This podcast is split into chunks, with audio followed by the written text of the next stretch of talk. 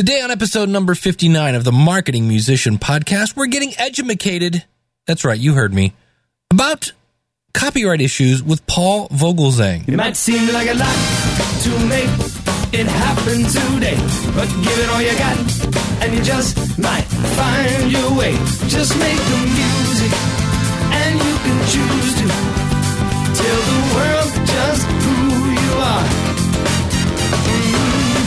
gigs, make that dough, watch that fan base grow and grow. So many tools you can use. So tell the world that's what you're gonna do. Do it yourself, you can't lose.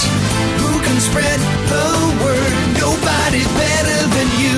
You're listening to the Marketing Musician Podcast at marketingmusician.com. All right, hello, you marketing maniacs. It is I, your smiling host, Jammin' Dave Jackson, author of the book Get Your Band Out of the Basement. You can find it out at Amazon. Just go out there, get your band out of the basement. It'll come right up. It's like couch change, people. Support the show. I know you're like, why should I support the show? Who are you? I'm your buddy, Dave Jackson, and this is the Marketing Musician, where we help you get more fans, more music sales, more gigs. We help you harness the power of the internet. And today, we're going to kind of break format a little bit. I've got a great interview with Paul Vogelzang. And this is a guy, this is the interview starts off a little weird. I was actually interviewing Paul for the School of Podcasting. He was actually part of a very successful podcast called the Mommy Cast back in the day that got a six figure advertising deal for their podcast. Amazing. And while he was on the phone, he's like, Oh, yeah, I'm also involved in this copyright alliance. So, with that said, here is my interview with Paul Vogelzang from the Copyright Alliance. Well, let's talk about the other thing you're involved with, which is the Copyright Alliance. Uh, tell Yeah. us a little bit about that. Yeah, so this is this is a passion too. Certainly, just like that podcasting. Um, in addition to uh, you know, kind of being a podcaster, my wife is an artist. Um, she's a, a dancer and a choreographer, and she runs a nonprofit group. and and And I've watched you know how hard she works, as well as how hard all of the other artists, musicians, authors, you know, filmmakers uh, you know, songwriters, you know, all you know, all work so so very hard on on their art and and their their creativity, and and and yet many of them um, are unfamiliar uh, with what they need to do, you know, to kind of protect their creative work and. So the Copyright Alliance, which is a, a nonprofit organization, and, and I've only I've really only been working there. So my so my move, you know, from kind of podcasting was to go into uh, working for a uh, a wonderful uh, nonprofit organization that that you know connects all of these creative people together, uh, as well as uh, provides them resources about how to uh, understand, you know, kind of the value of uh, of protecting their work and and what copyright means to them. And so I've been I've been busy doing that and helping artists now for you know about six months, and uh, I love it. You know, I, I love I love the the the artistic temperament. I don't really have a uh, artistic side to me at all, other than I just appreciate it, and, and I love music, and I love uh, you know all of those uh, forms, and so I, I want to help these artists, you know, uh, you know, off get off to the right you know, kind of start in their creative career or help them protect what they've already created. Well, that's that was going to be my question. For those that aren't protecting themselves, what do you think is the the probably biggest way they're they're being abused? I think piracy, you know, Dave, is is just you know rampant, and and I think you know there are always two sides to to every issue, but I, I see some of these, and I'll just tell you a personal one. Uh, you know, um, so when Gretchen and I first met, um, she was in graduate school and she was uh, um, she has a she has a an MFA in uh, uh, ballet and uh, kinesiology, and and so when we met um, and we'd been dating for probably about you know four or five months, and um, she created a ballet, a pas de deux, uh, uh, a duet um, about our relationship, and um, she uh, cast two undergrad students in the role, uh, you know, of the the male dancer and the female dancer. And uh, at one point, the the uh, um, and and and she performed this ballet. Called The Edge of Liberty at her faculty dance concert, and she won. And the male ballet dancer, a great, great young man, he also danced for a ballet company in Los Angeles. And the artistic director asked him, uh, you know, what he was working on, and he showed him, he showed the artistic director, uh, several of these uh, steps and several of the choreography from, from Gretchen's ballet. And it was then adopted by this, uh, uh, this artistic director and so, um, and Gretchen was completely unaware.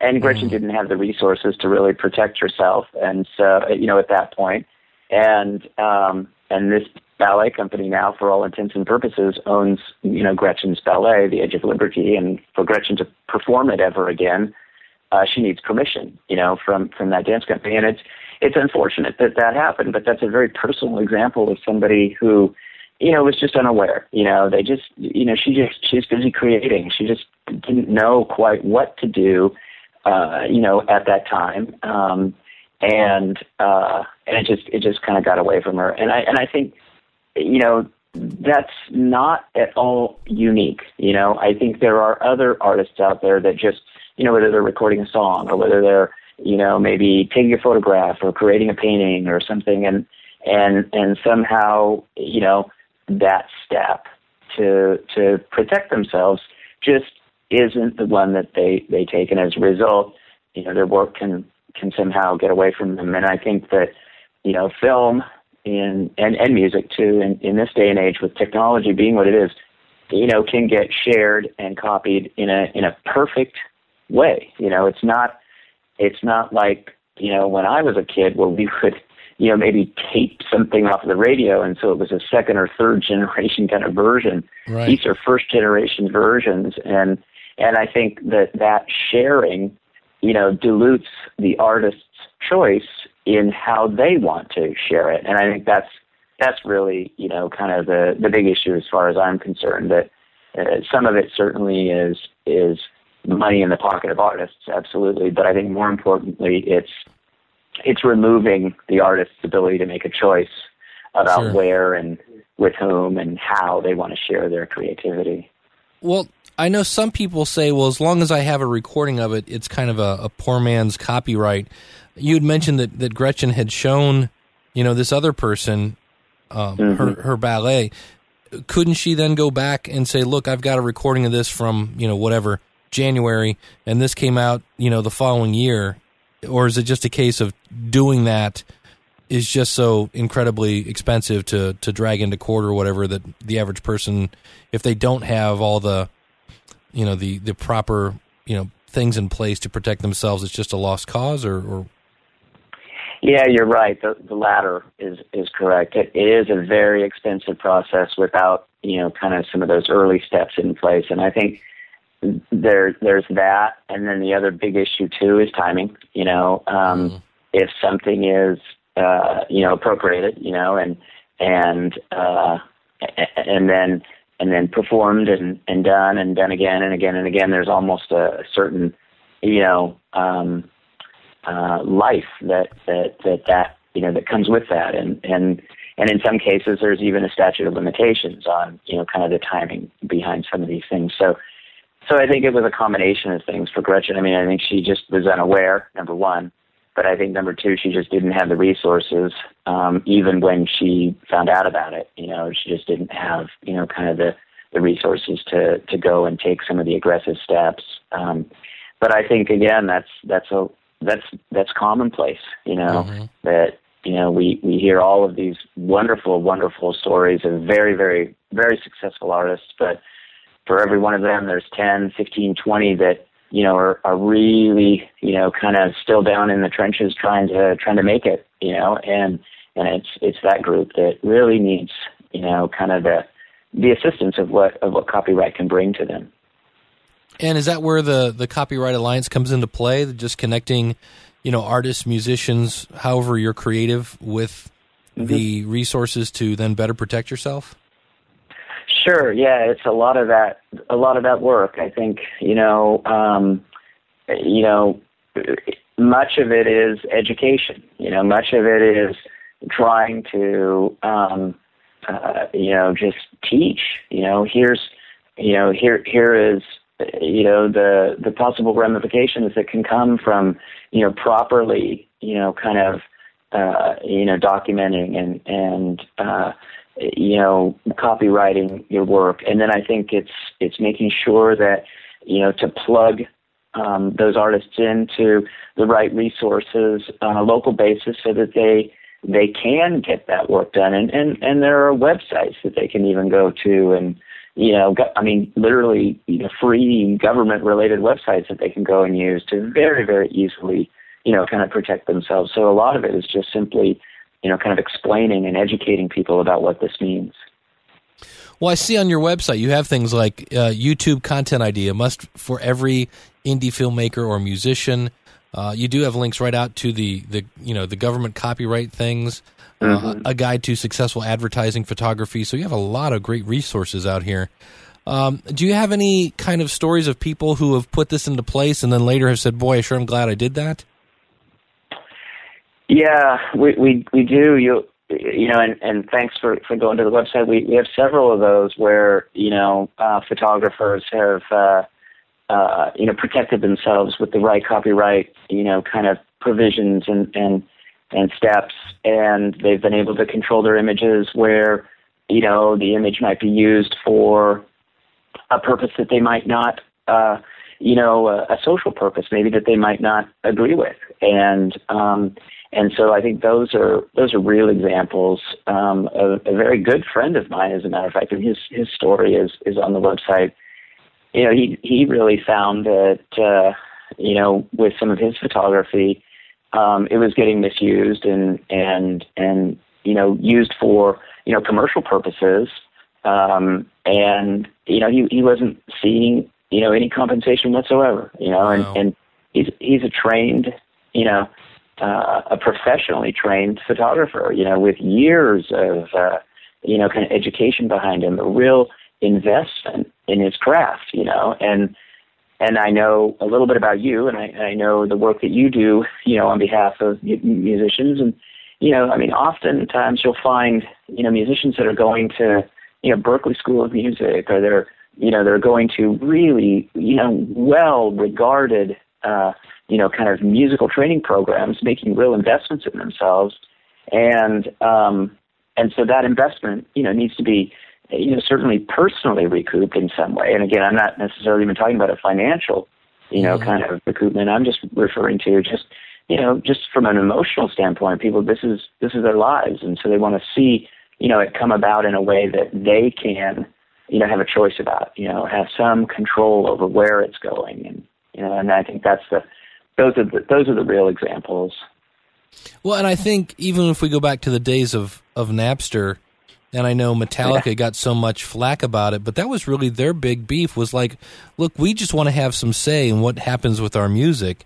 And with Napster, it just took all the control out of any artist's hands. And my, my favorite is as a musician, I, I had a, a CD for sale and I sold it right to a person on the stage and his friend was standing right next to him, and he said, "Oh man, I forgot my wallet uh, and all my cashes or whatever it is." And his friend just looked at him and said, "That's right, I'll burn you a copy." And he's standing two feet in front of me. And I just went, "Well, there's ten bucks I'll never get." You know. Yeah, I'm sorry to hear that, Dave. I know. I mean, that's just exactly it. You know, and it it is just um, it is a. Uh, a, a common thing, and I think you you brought up you know Metallica. I think if if they could go back and do it over, they they probably would, yeah. you know, maybe emphasize a few different things. But I think you're right. I think that's that was their big point was that look, you know, we're happy that you know that people want to record our shows when they come to our live shows. We're happy that you know they're doing that, but but let us you know have some control over you know where that's going and who that's being shared with. And once you inject this kind of technological process into it, I mean, I think I've even heard Lars say, you know, you know, not that I know him personally, but I mean, I've heard him interviewed, you know, when he has said, you know, the technology behind it changed the whole dynamic, and that's when it really made a big, big difference in terms of uh, you know kind of their, their sales, their record sales, and I think that's that you know that that's a living for those people, you know, and that's a living for a lot of other people that aren't necessarily even on stage. You know, that's the you know the guy that's you know pressing the CDs and his family and and the the woman who is the music producer and her family and all of those other you know kind of peripheral you know folks that are responsible for that. Well, a lot of people don't realize that that you know when you when you take money away from the music industry, it's it's the recording engineer, it's the it's the lawyer Yeah. that drew up the contract. It's the there's just it just trickles down over and over and over. And um, I just watched an interview. It was Henry Rollins interviewing Gene Simmons. So you have 2 very people that are very assertive and not afraid to uh, to state their mind. And Gene Simmons, probably the most animated I've seen him because he's always so kind of statuesque, I guess.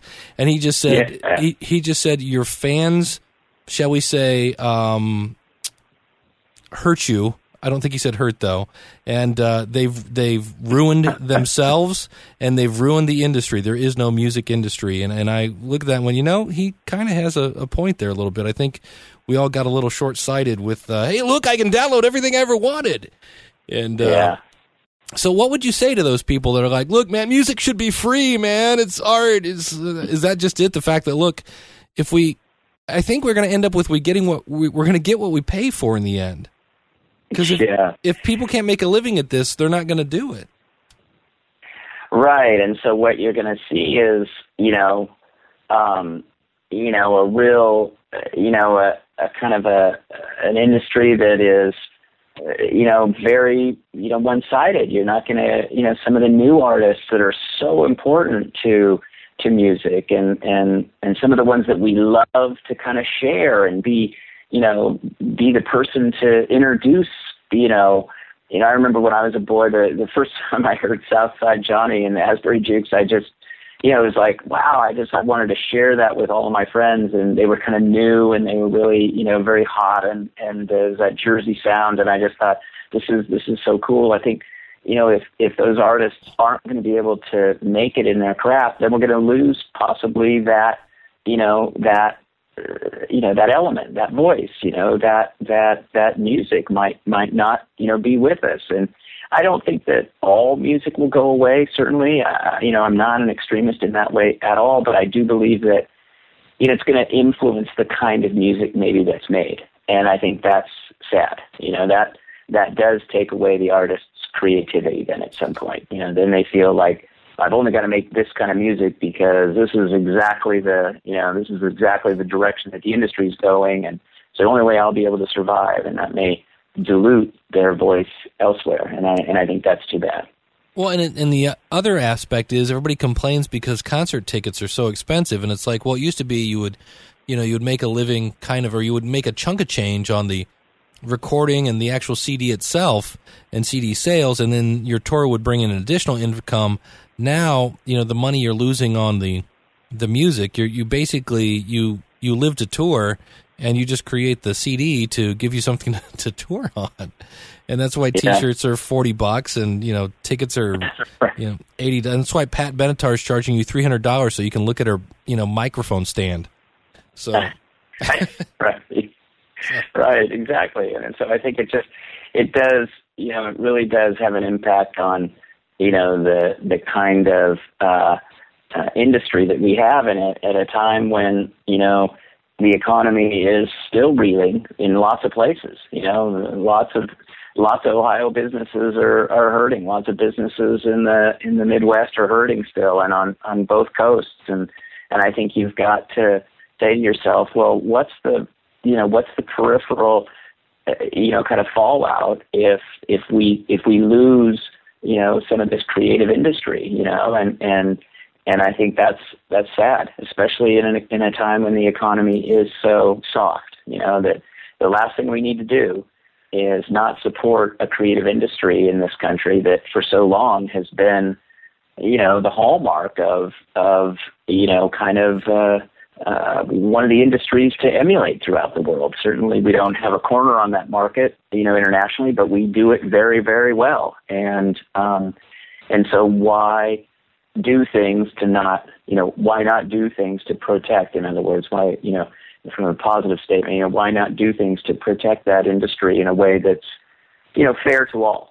Right. And and and I think that brings up, you know, a lot of questions, but still, I think, you know, we do need to look at it in that way. Well, if I'm a musician, if I'm an artist, you know, and I come out to your website, or, or what should be the first thing I, I want to look into?